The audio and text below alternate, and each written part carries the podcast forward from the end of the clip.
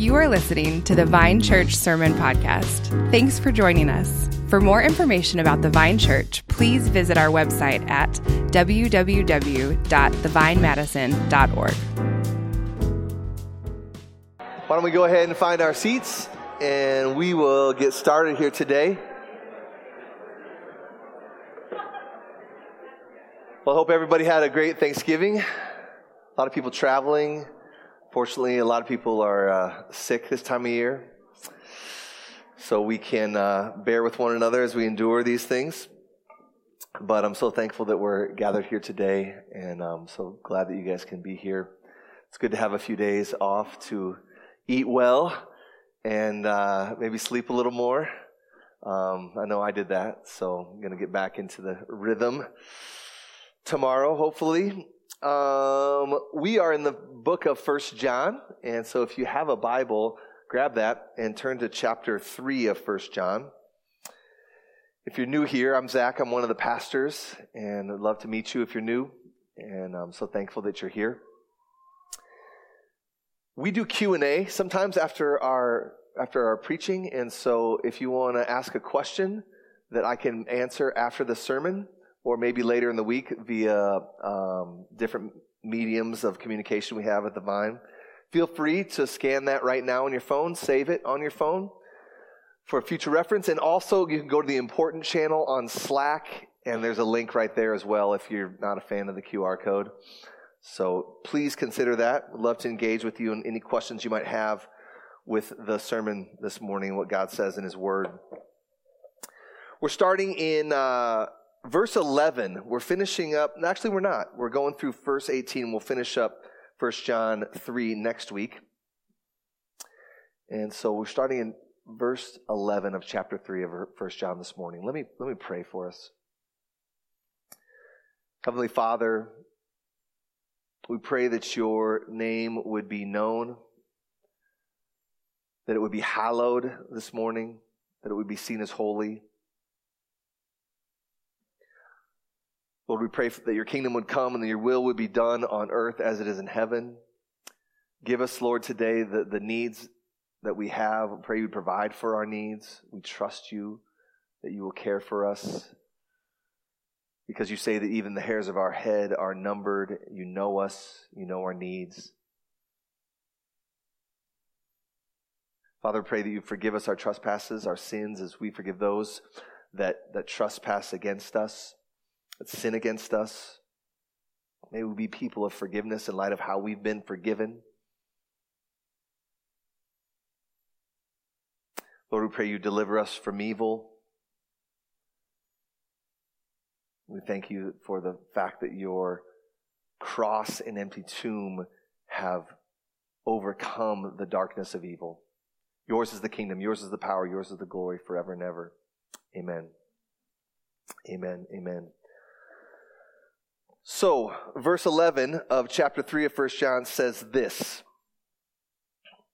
For this is the message that you have heard from the beginning. So, what's the message? It's this that we should love one another. That we should love one another. So, he's talking about the church here. He's writing to an ancient church, an ancient gathering of believers and he wants them to really work hard at what? At loving each other. At loving each other. This is his main thesis. This is his main line of thinking this morning in our text. Loving relationships.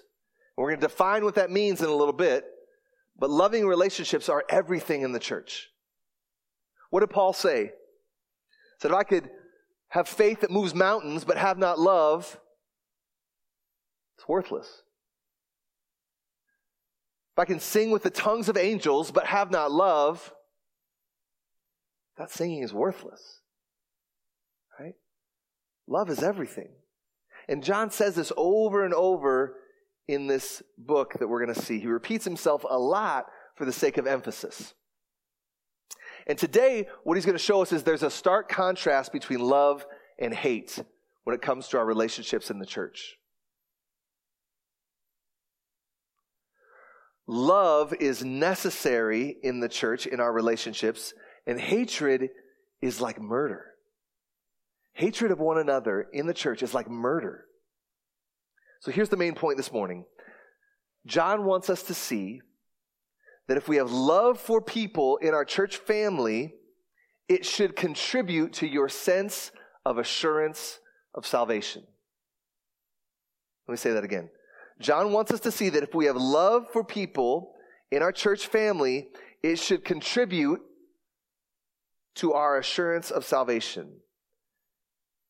But the opposite is also true. If we have hatred in our hearts towards our brothers and sisters, you might not have assurance of salvation. He says it stronger than that. He says you don't have assurance of salvation.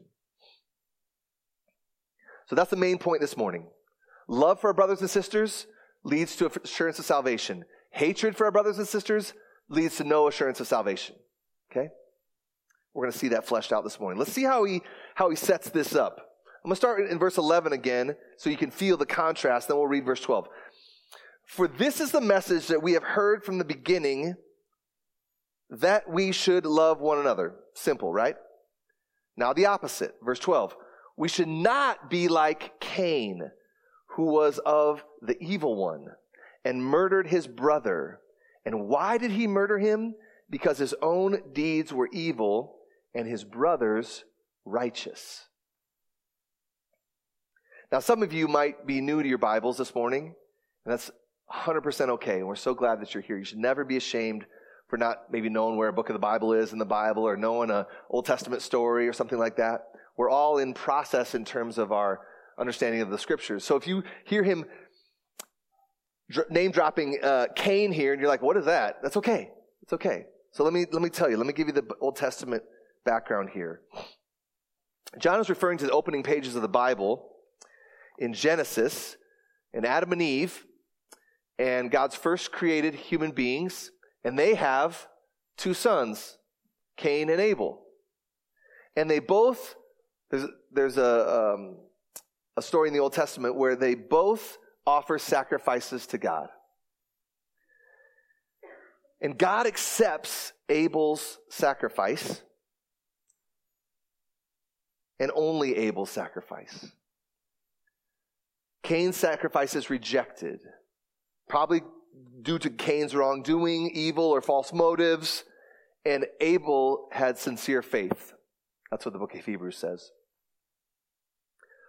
So God rejected Cain's sacrifice, and this depressed him, this angered him. And what happened? It stirred up envy in his heart towards his brother and he took out his envious anger on Abel by brutally murdering him. And John is drawing a connection. See in verse 12? He's saying that a lack of love for our brothers and sisters in the church can lead to hatred, which is like having a murderous impulse. Imagine that? A murderous impulse in the local church. So again, John is setting up this stark contrast, very black and white, like he loves to do. There's, on the one hand, love in the church family that's so vital to our assurance of salvation. And on the other hand, is hatred in the church family, which is like Cain hating Abel, leading to kill him. This hatred led to murder and chaos in the original family of God. See that?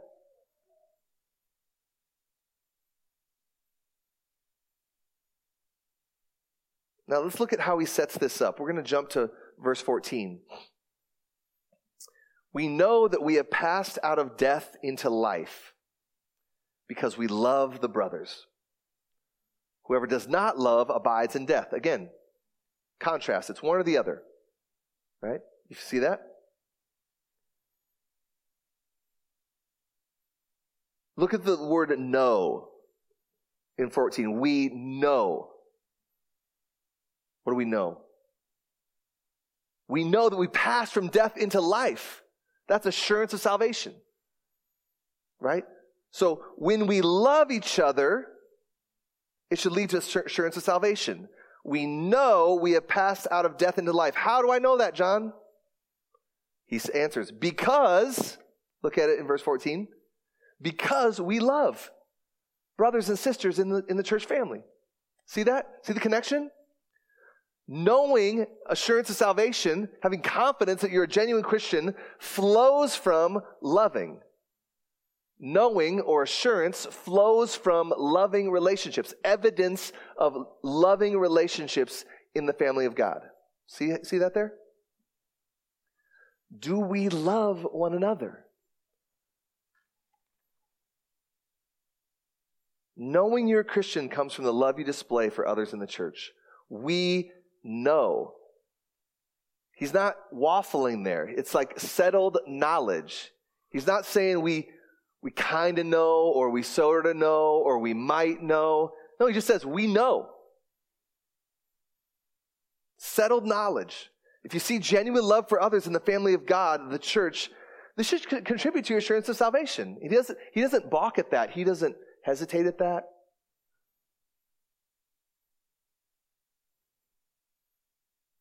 But if there's hatred in your heart towards others in the family of God, don't assume you're a genuine Christian. Keep reading. Look at verse 15. This is what he says Everyone who hates his brother is a murderer. So hatred and murder are linked. And you know that no murderer has eternal life abiding in him. So he's got Cain on the mind here, right? He just talked about Cain. Hatred is like murder. Jesus said the same thing in the Sermon on the Mount. James uh, talked about that this morning as he was leading us. Jesus says the exact same thing. You've heard it said, You shall not murder. But Jesus says, I say to you, if you hate your brother or sister, it's just the same as murdering them. Like, hatred cannot exist in the same space as the Holy Spirit inside of us. If you have hatred in your heart, what does he say in verse 15? Look at it. You don't have eternal life abiding in you.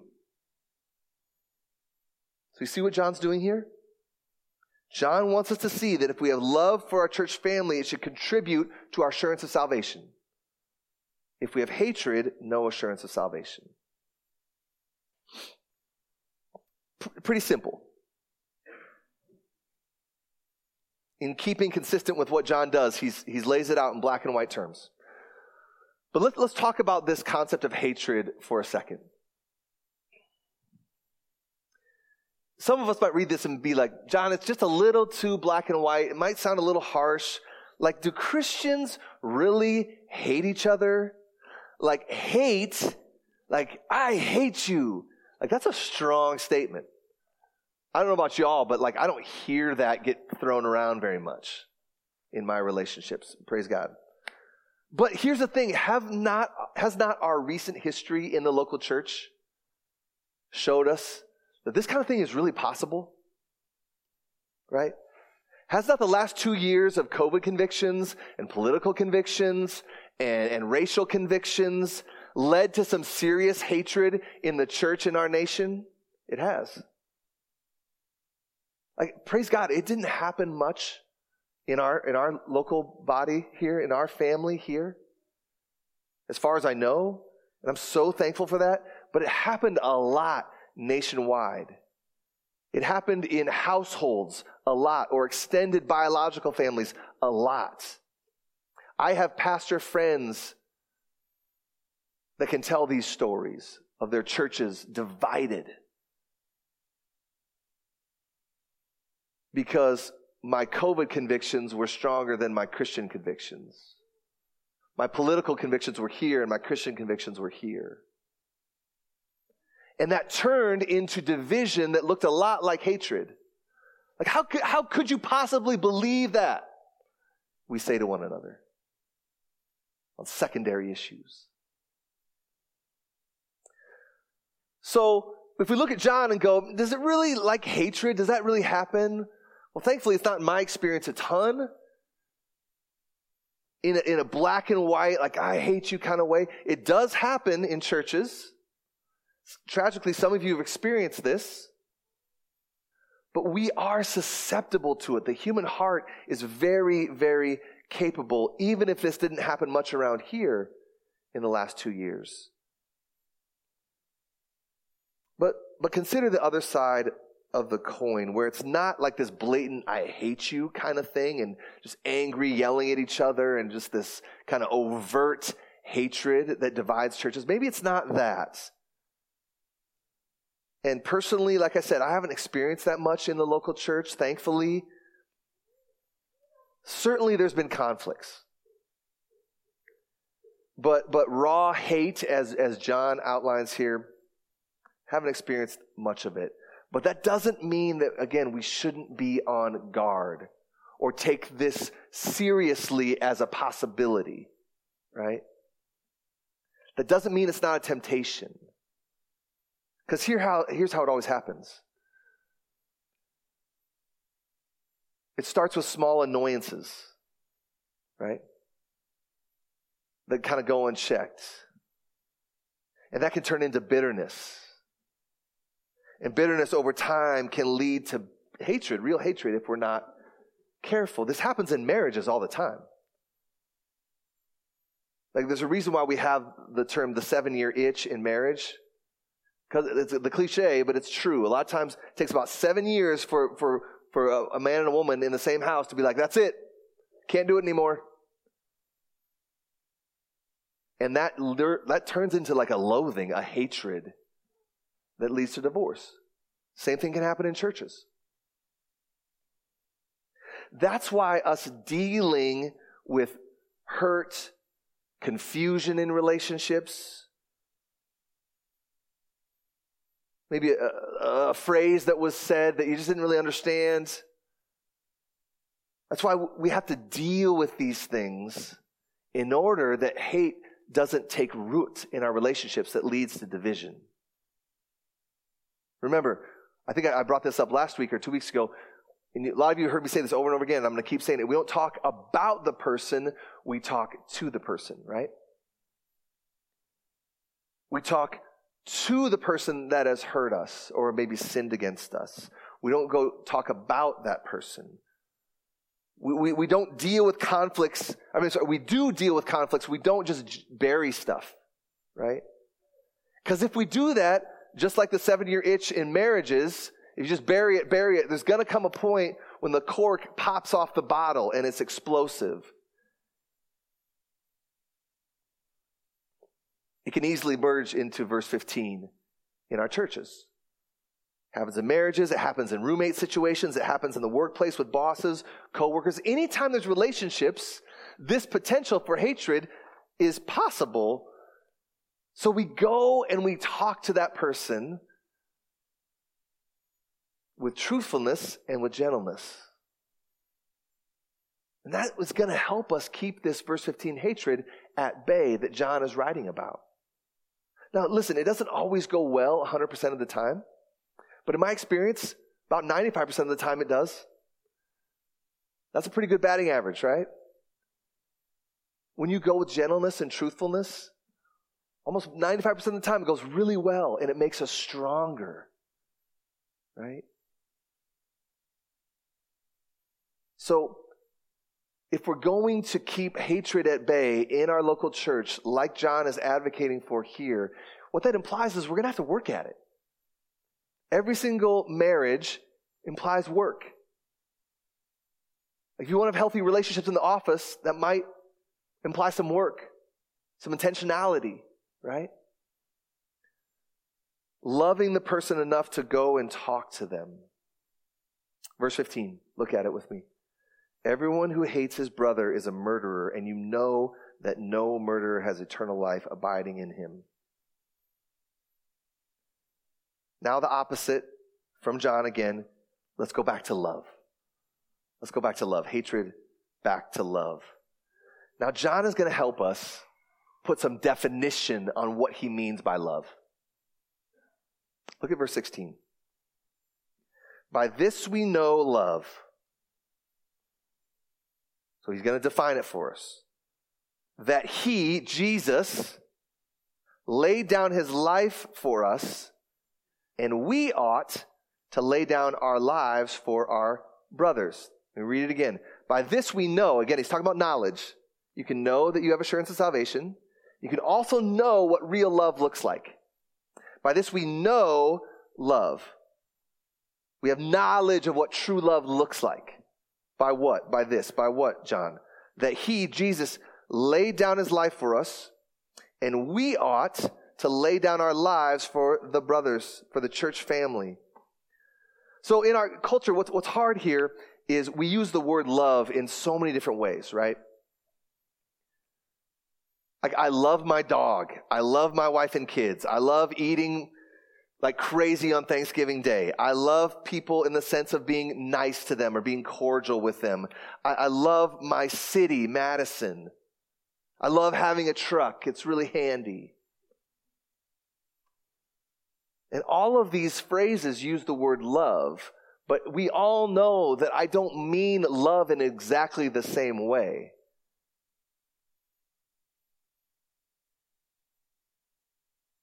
So, what does love look like ultimately in real life? And John wants us to have a clear definition of what Christian love in the family of God, in the church, looks like. He says it looks like laying down your life. Because Jesus did it, and He is our trailblazer, He is our model, He is our example, we do the same. He's saying, You want to know what true Christian love looks like? It looks like death for the sake of love. It looks like sacrifice of yourself for the sake of blessing others. Like, is this not the heart of the gospel, right? God laying down himself for the sake of love? Love looks like laying down your life. Since Jesus did this for us, we model that we know this, appreciate this, cherish this by showing that it's changed our lives by the power of the Holy Spirit by laying down our lives for one another. And this is where I think the church really has the opportunity for an onlooking world to, to sit up and take notice. For an onlooking world to look at the church and go, I may not really appreciate all of their values, but there's something unique about those Christian people. Like, you know how so many of our famous stories, like every culture tells stories, you know, and, and we tell stories in our culture a lot of the time through the movies that we produce. And so many movies that you guys have all watched has the hero doing what? Sacrificing himself for others. It happens all over the time, all, all, all, all the time in movies. There's too many movies to list. But the reason why so many movies has this as, as their main storyline is because it's an echo of the truest and best story. It's not just a story, it's history. It's actual history. And John wants us to model this, this best story with one another. Like the, the world, the, the onlooking world that doesn't know Jesus can be nice. Everybody can be nice. Everybody can be polite. Everybody can be cordial. It doesn't take the power of the Holy Spirit to just be nice. Niceness doesn't cause anybody to like look at our church and go, wow, those people are amazing. There's something unique among them.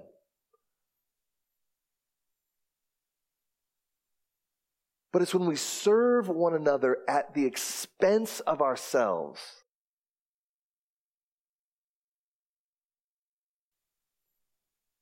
That's unique. When it's a true sacrifice, that's unique.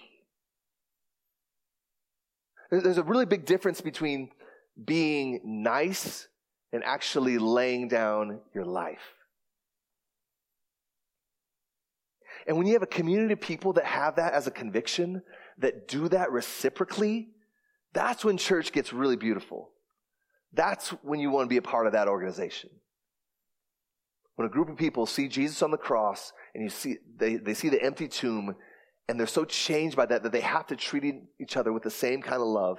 And That's when community gets beautiful. Now, listen.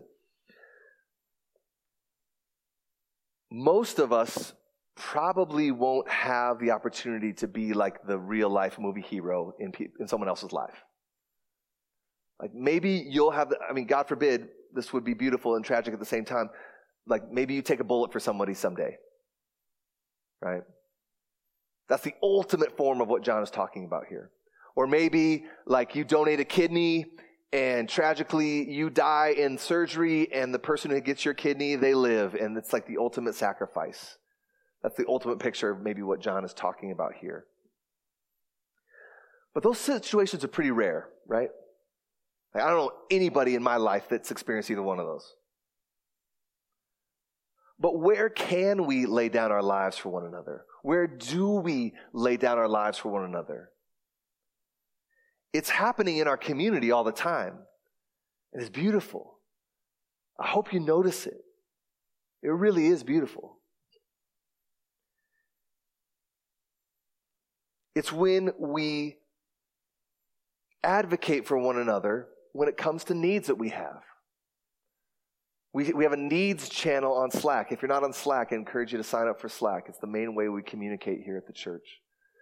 There's a needs channel, and we see communication happening there where, where people in the family of God are serving one another, going out of their way, using their time or resources to serve one another. It's beautiful. It's happening. That's evidence of the Holy Spirit among us. That's evidence of the, that you should have assurance of salvation.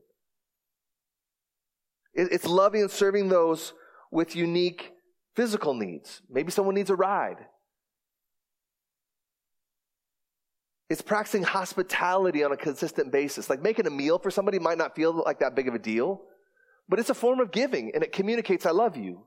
It is a, form of sacrifice. It's easier just to feed yourself or just your household family than to feed another household into your household, right? It's serving that parent that might be at wit's end. And we see this happening. Hey, I'm going to take your kids so you and your wife or you and your husband can go on a date night. It's, it's stopping to listen to someone when you feel like you've got more important things to do. And this type of thing is exactly how John wraps up his section here. He says it doesn't have to always be taking a bullet for someone. Jesus is the ultimate model of that. But you can serve in lesser ways and still know that you have genuine love for people. That leads to your assurance of salvation, right? He moves from Jesus' cross to just simple day to day stuff, right?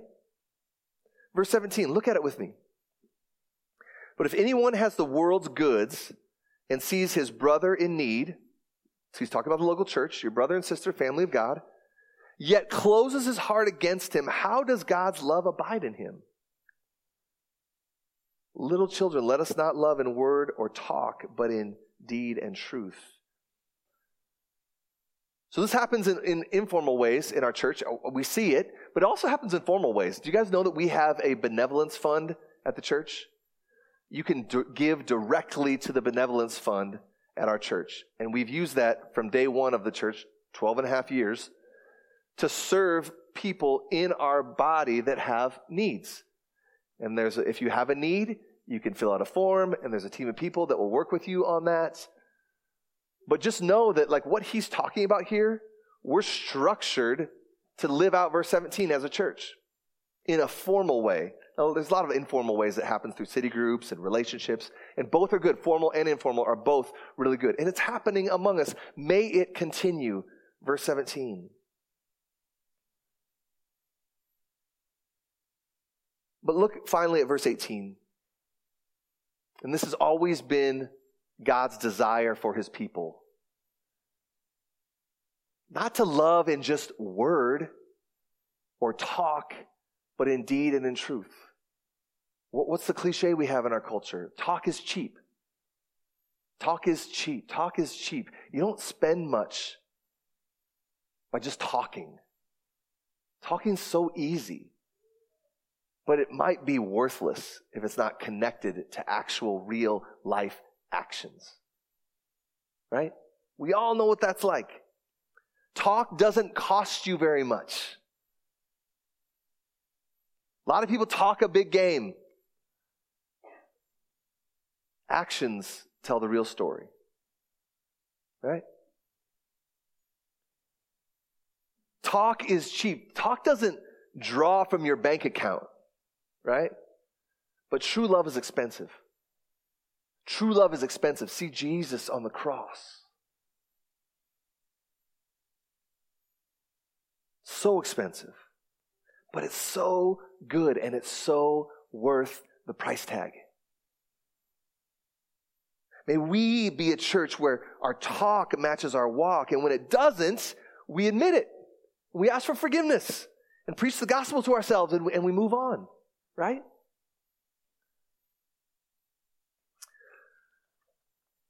Let me close with um, a gospel reminder. I think it's so important. I think many of us could be tempted to leave today with a heavy heart. And the heavy heart might say this I'm not loving as I should. John's calling out to us that in light of our salvation, we should un- demonstrate that we know that, that we've received that by grace, and live in light of it. But man, I'm not loving as I should. Well, yeah, like join the club. Like we're all in that camp to some degree, right? But here's the good news of Christianity the gospel is for murderers too. Right? King David, murderer. Paul planted all these ancient churches. He wrote most of the New Testament. Probably complicit in more than one or two murders if he didn't do it himself. Peter stood by and denied Jesus as he's being murdered.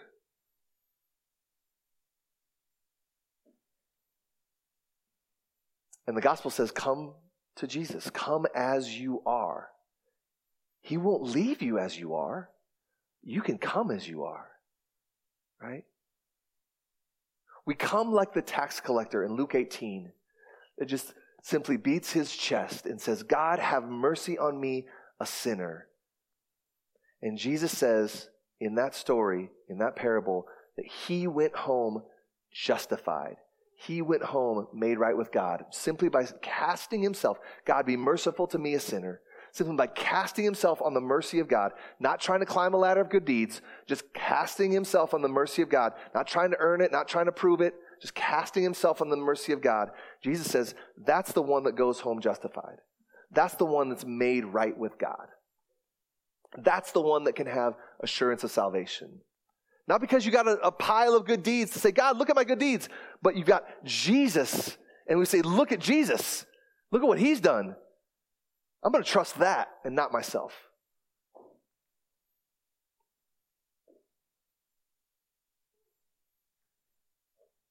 Repentance from sin and trusting in Jesus to save you. We don't save ourselves trusting in Jesus alone, He will receive you joyfully in your repentance for not loving as you should. He will never cast you away when you come to Him and say, God, God, I, I have not loved as I should. It's, it shows up in my marriage. It shows up in my parenting. It shows up in the neighborhood. It shows up at church. It shows up in my workplace. I cast myself on your mercy. And he says, That's who I died for. Right? That's why I came. Come, come and see the grace of God. Be changed by the grace of God. Be indwelled by the Holy Spirit that will change you from one degree of glory to the next as a child of God. And so when you do that over time, by the power of the Holy Spirit living in you, when you come to Jesus like that, it causes you to want to lay down your selfishness to want to lay down your bitterness and division that leads to hatred. And when we observe this in our lives, this, this changing of our spiritual taste buds, it leads to our assurance of salvation. So we keep returning to the truth of the gospel to save us over and over again. Let's pray. Heavenly Father, thank you so much for this word, and we do ask that you would help us. May we be a church where the onlooking world does sit up and notice that we are unique because we're willing to sacrifice for one another. Our love is genuine, our love is beautiful. And Lord, we want to be quick to repent where we fail and just own it. And knowing that your forgiveness of us allows us to own it, to be honest about it, and to walk in, in, in, in the light. Um, Lord, thank you for your promises. In Jesus' name, amen. Amen.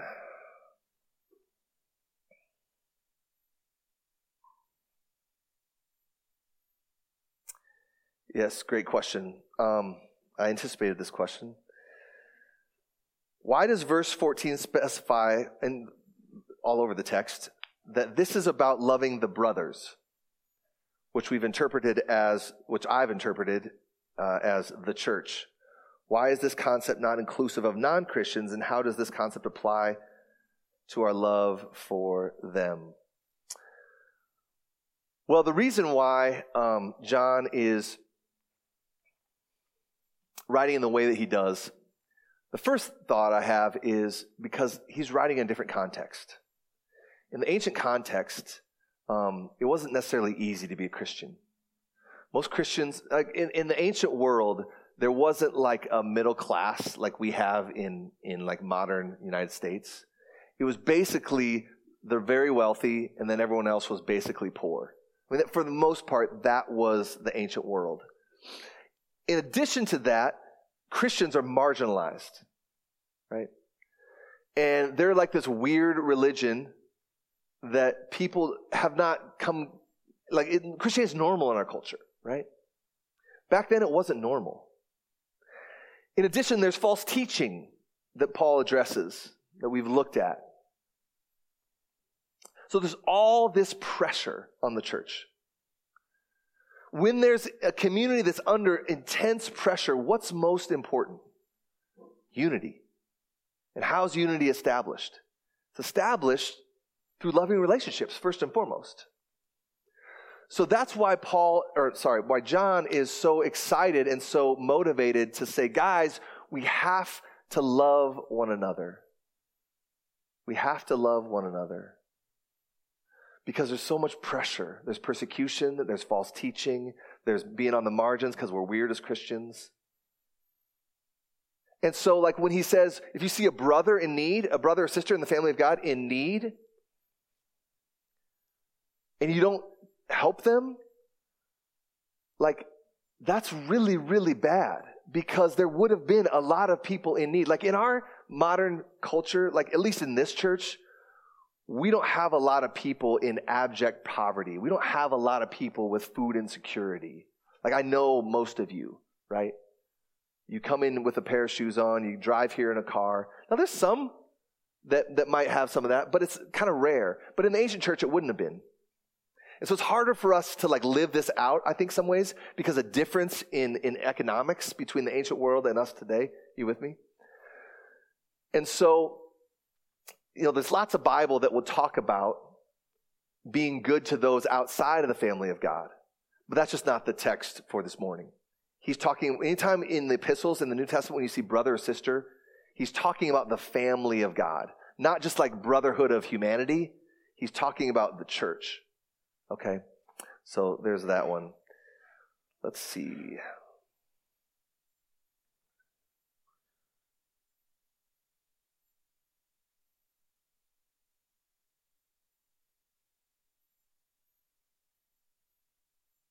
Great question. How do we reconcile selflessly loving others with our quote self care culture, balancing burning out through pouring ourselves out too quickly with being stingy with our love?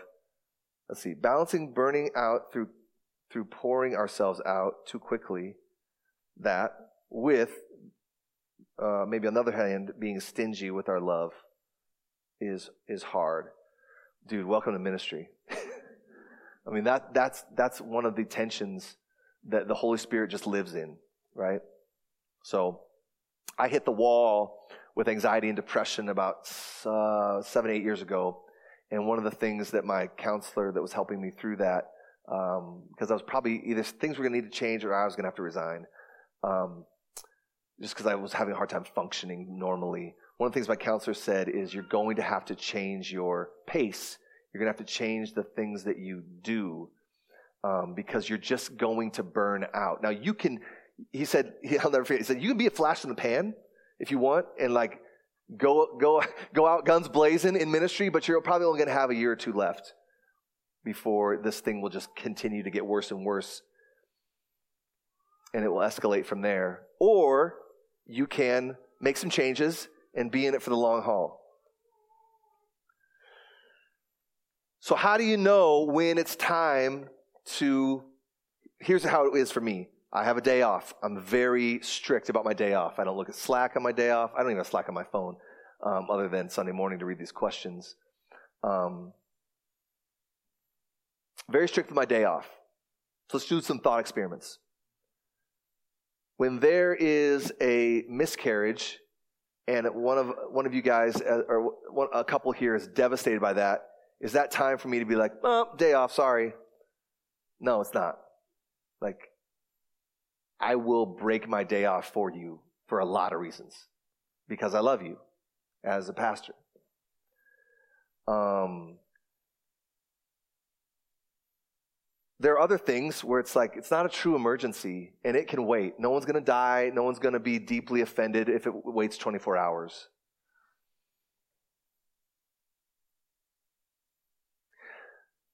Ultimately, I think the Holy Spirit lives in this space. When do I sacrifice and pour myself out? And when do I have boundaries for the sake of health long term? And it's probably going to be on a case by case basis. It's probably going to be having something to do with how you're doing emotionally in the moment. Um, I feel like most of us probably are not erring too much on the side of like, I'm giving myself so much that I'm burning out. Some of you are. Some of you are. I know you are but probably not most of us. So you have to do some self assessment. Like, where am I falling on this scale? Am I being kind of selfish or I'm being too selfless to the point where my marriage is suffering, my, my parenting is suffering? Like, that's one of the things that, like, you should look at as elders. Like, if, if, if ministry is my mistress, that means I'm disqualified. That's what the Bible says. I'm not, I'm not managing my family well. So sometimes for some of us, it's going to take some feedback from people that know you, that know, that know the Bible, that are, that are willing to tell you the truth to help you discern, right? And that's where the, the community, the loving family of God comes in.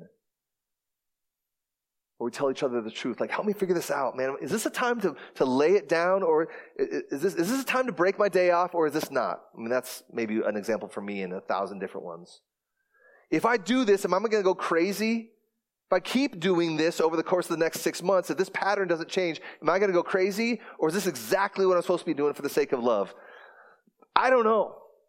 I need you guys' help. I need my wife's help. I need the other elders' help. I need you guys' help. And you guys are going to be in the same position. So there's no black and white math formula for this answer, but asking the question is indicative that you want to head in the direction of health. And that's a really good question. It's a really good thing. You with me? All right. Um, let's continue with the Lord's Supper, and I'm going to invite James up to lead us in that.